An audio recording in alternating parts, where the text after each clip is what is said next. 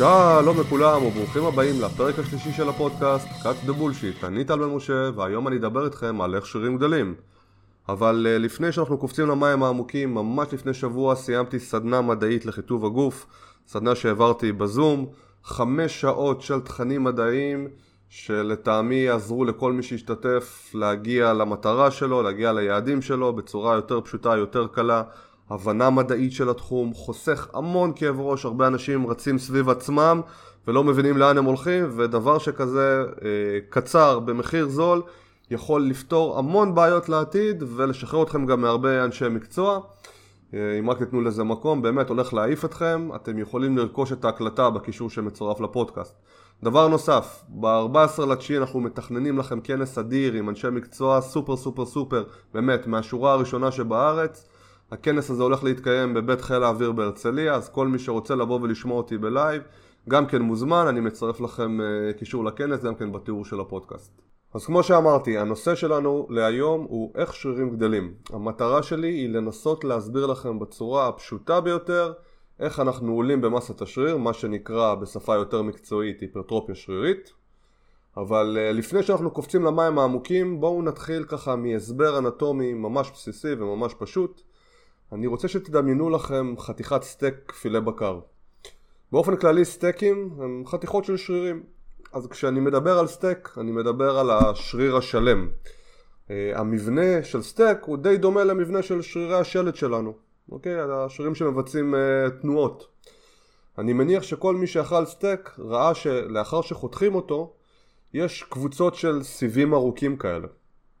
אז לסיבים האלה אנחנו קוראים פסיקולות. הפסיקולות מאגדות בתוכם את סיבי השריר עצמם, אוקיי?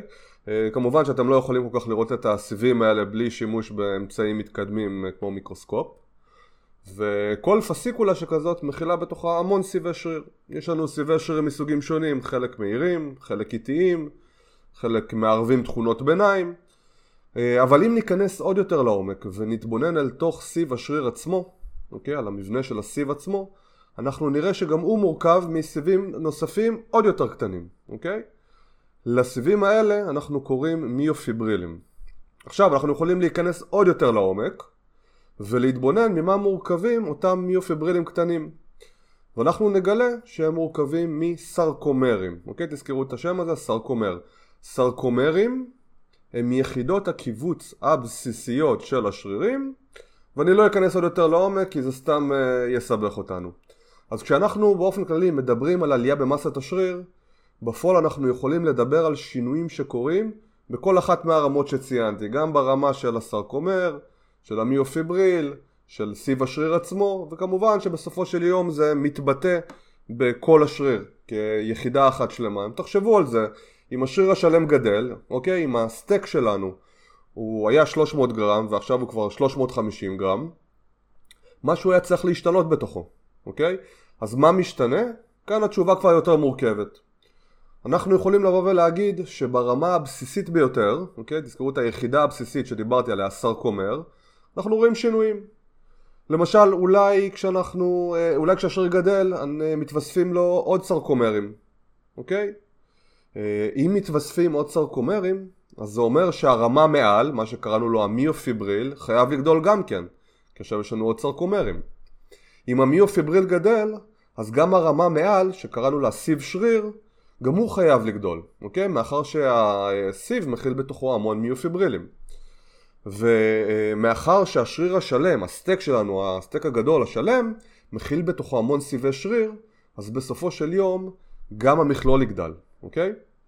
אז uh, לעיתים יש אנשים שיגידו שאולי מלבד השינויים בסרקומר עצמו אנחנו יכולים לראות שינויים שהם דווקא מתבטאים אה, במיופיברילים עצמם. למשל, אולי הם מתפצלים, אולי יש התווספות של עוד מיופיברילים. אז אם כמובן דבר שכזה יקרה, אז סיבי השריר גם כן יגדלו, מאחר שאמרנו שהם מכילים אה, המון מיופיברילים. אז נכון להיום חוקרים לא יודעים להצביע בצורה מדויקת על השינויים שקורים, אבל אנחנו כן יכולים להניח מתצפיות כאלה ואחרות מה הכיוון של הדברים.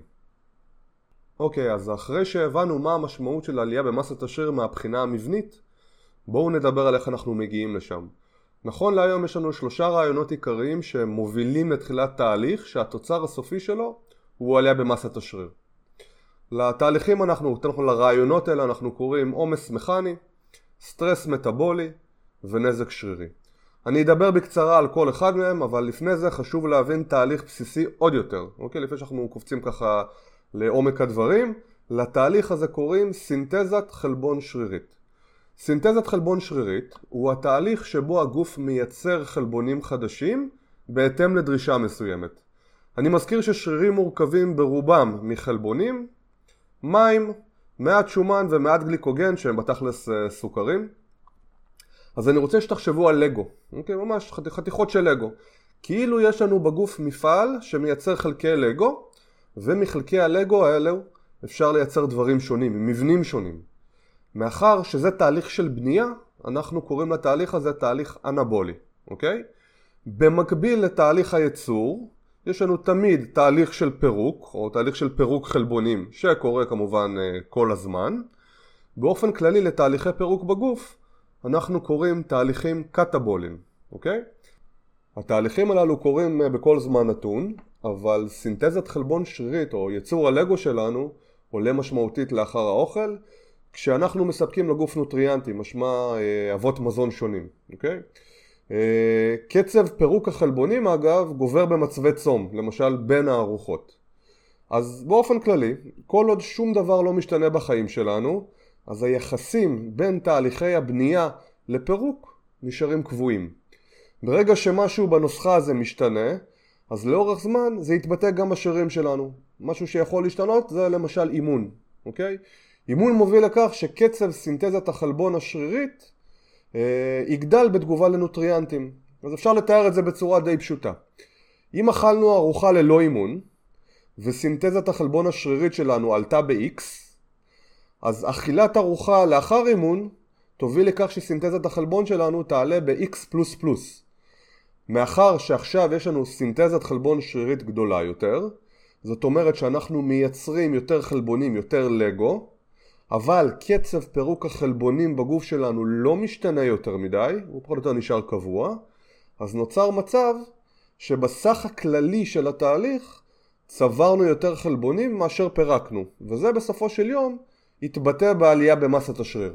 חשוב לציין שהשרירים שלנו נשארים רגישים לאותם נוטריאנטים ומגיבים בעלייה גדולה יותר בסינתזת החלבון השרירית, משהו כמו 24 עד 72 שעות לאחר האימון האחרון שלנו כתלות ברמת האימון. זאת אומרת, מתאמנים שהם פחות מאומנים יגיבו בתגובה אנבולית ארוכה יותר, ומתאמנים מאומנים ככל הנראה מגיבים בתגובה אנבולית קצרה יותר.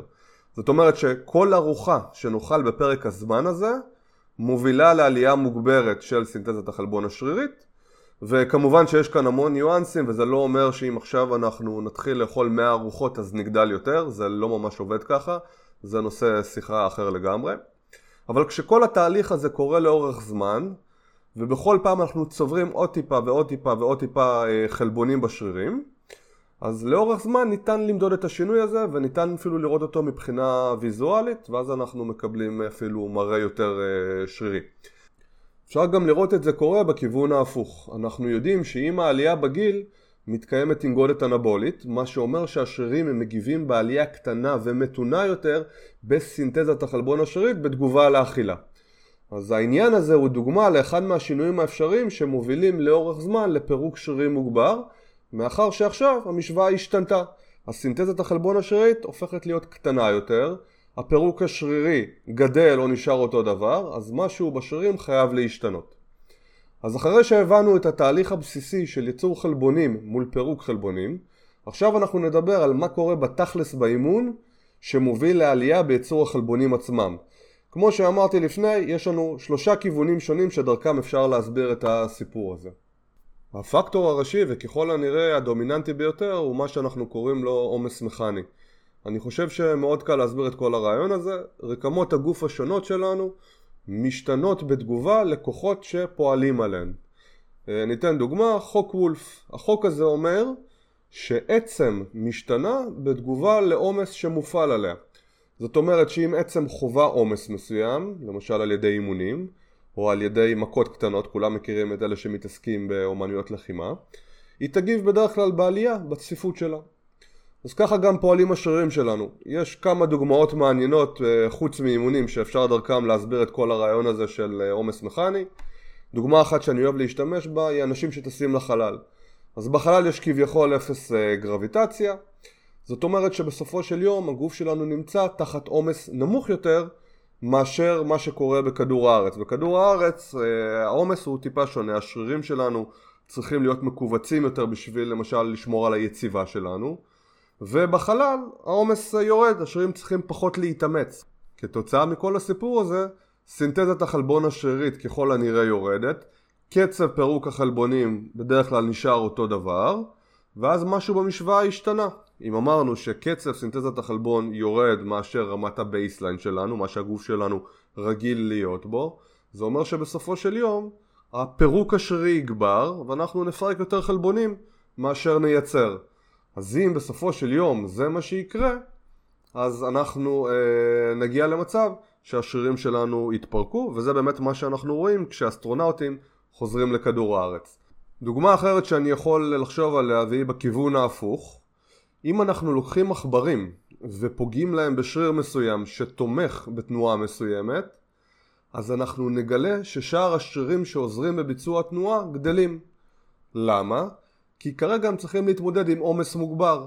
אז זה אחד מהדרכים שדרכם גילינו את כל העניין הזה של אה, עומס מכני והבנו אותו. החוקרים פשוט לקחו עכברים, צרבו להם שריר מסוים, הוציאו אותו אה, מתפקוד, ומאחר שהוציאו אותו מתפקוד אז שרירים אחרים צריכים אה, לקבל על עצמם את התפקיד שלו, או אה, להשתלט על התנועה, ומאחר שהם צריכים עכשיו לעבוד באופן או בצורה שהיא יותר קשה, אז הם חווים עומס מוגבר, ובסופו של יום הם אה, גדלים ואפילו הם גדלים אה, די מהר.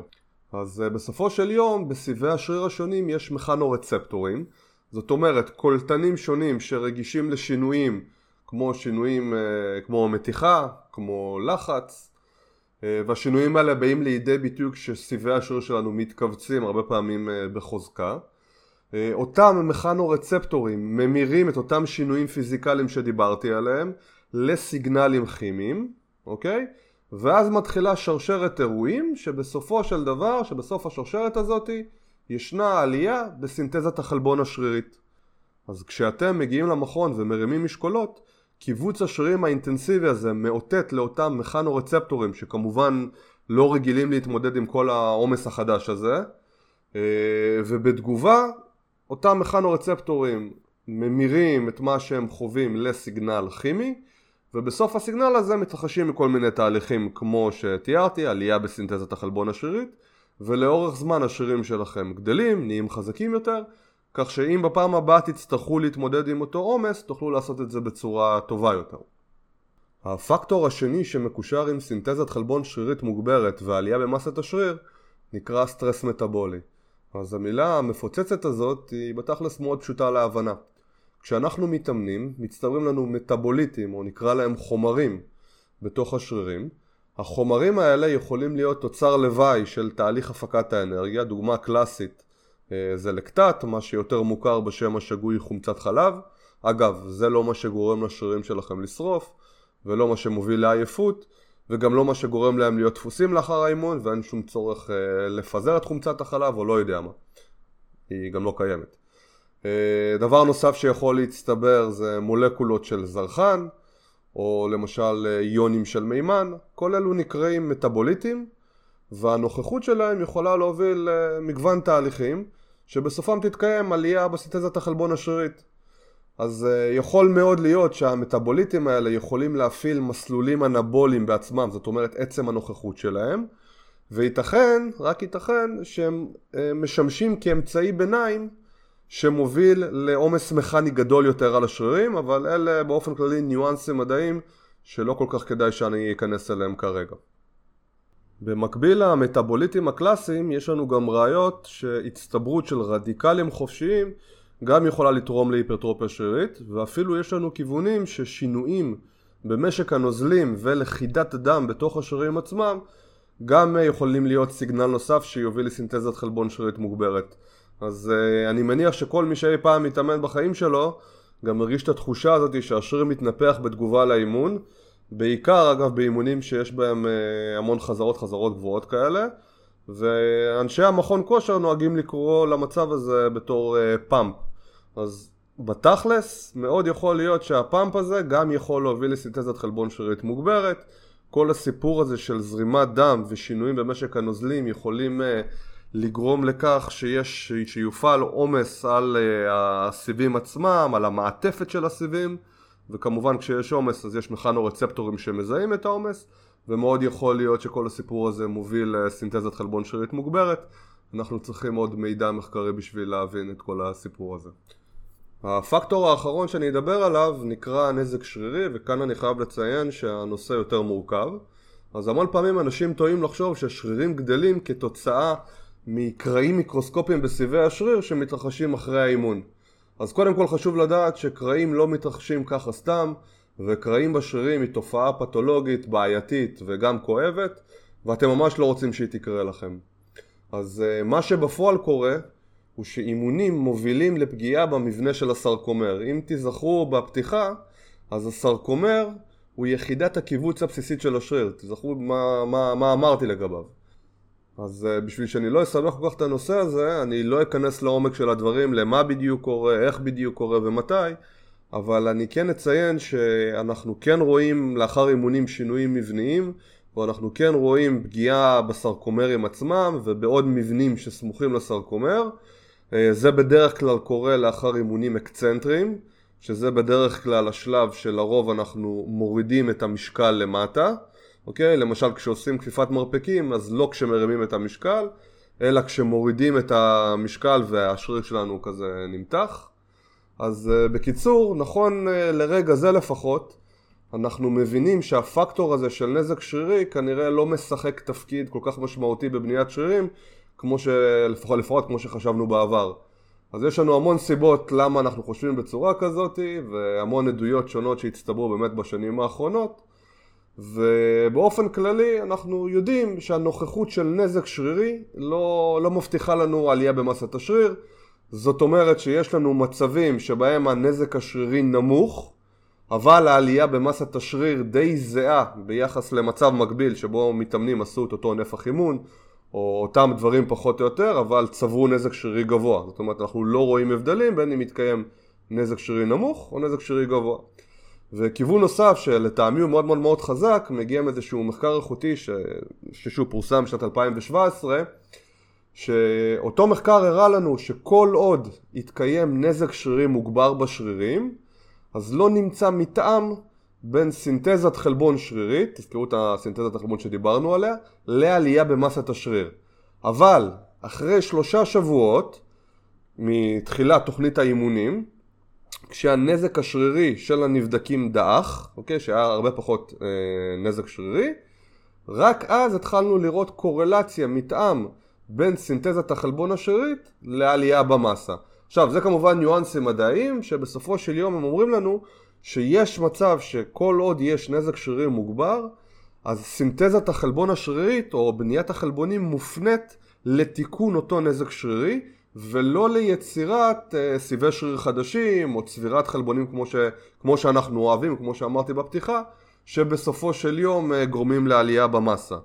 אז אה, נכון להיום הפקטור שבדרך כלל התייחסו אליו כפקטור הכי חשוב והכי דומיננטי והכי השרירים שלך נקרעים ואז הם נבנים בצורה יותר גדולה ככל, אה, ככל שנראה הוא כנראה הפקטור הכי פחות משמעותי בכל הסיפור הזה ולפעמים אפילו כדאי לצמצם אותו כי הוא יכול להשפיע על האימונים ולגרום לנו אה, דווקא להתאמן בצורה שאולי פחות עצימה הרבה פעמים הנזק השרירי המוגבר הזה מקושר גם עם כאבי שרירים מאוחרים ומאוד מאוד יכול להיות שכל הסיפור הזה בתכלס גורם לכם להתאמן בצורה פחות חזקה ואז עם האימונים פחות איכותיים יכול מאוד להיות שלא תעלו במסת שריר כמו שהייתם יכולים להיות, אה, לעלות אם לא היה לכם את אותו נזק שרירי. אז לסיכום, מסת השריר תעלה כשסינתזת החלבון השרירית תגבר על קצב פירוק החלבונים בשרירים והתהליך הזה יקרה לאורך זמן.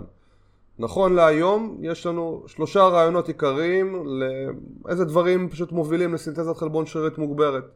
הרעיונות האלה הם עומס מכני, סטרס מטאבולי ונזק שרירי שהוא כנראה פחות uh, דומיננטי ומרבית הראיות תומכות בכך שעומס מכני הוא כנראה הפקטור הדומיננטי ביותר.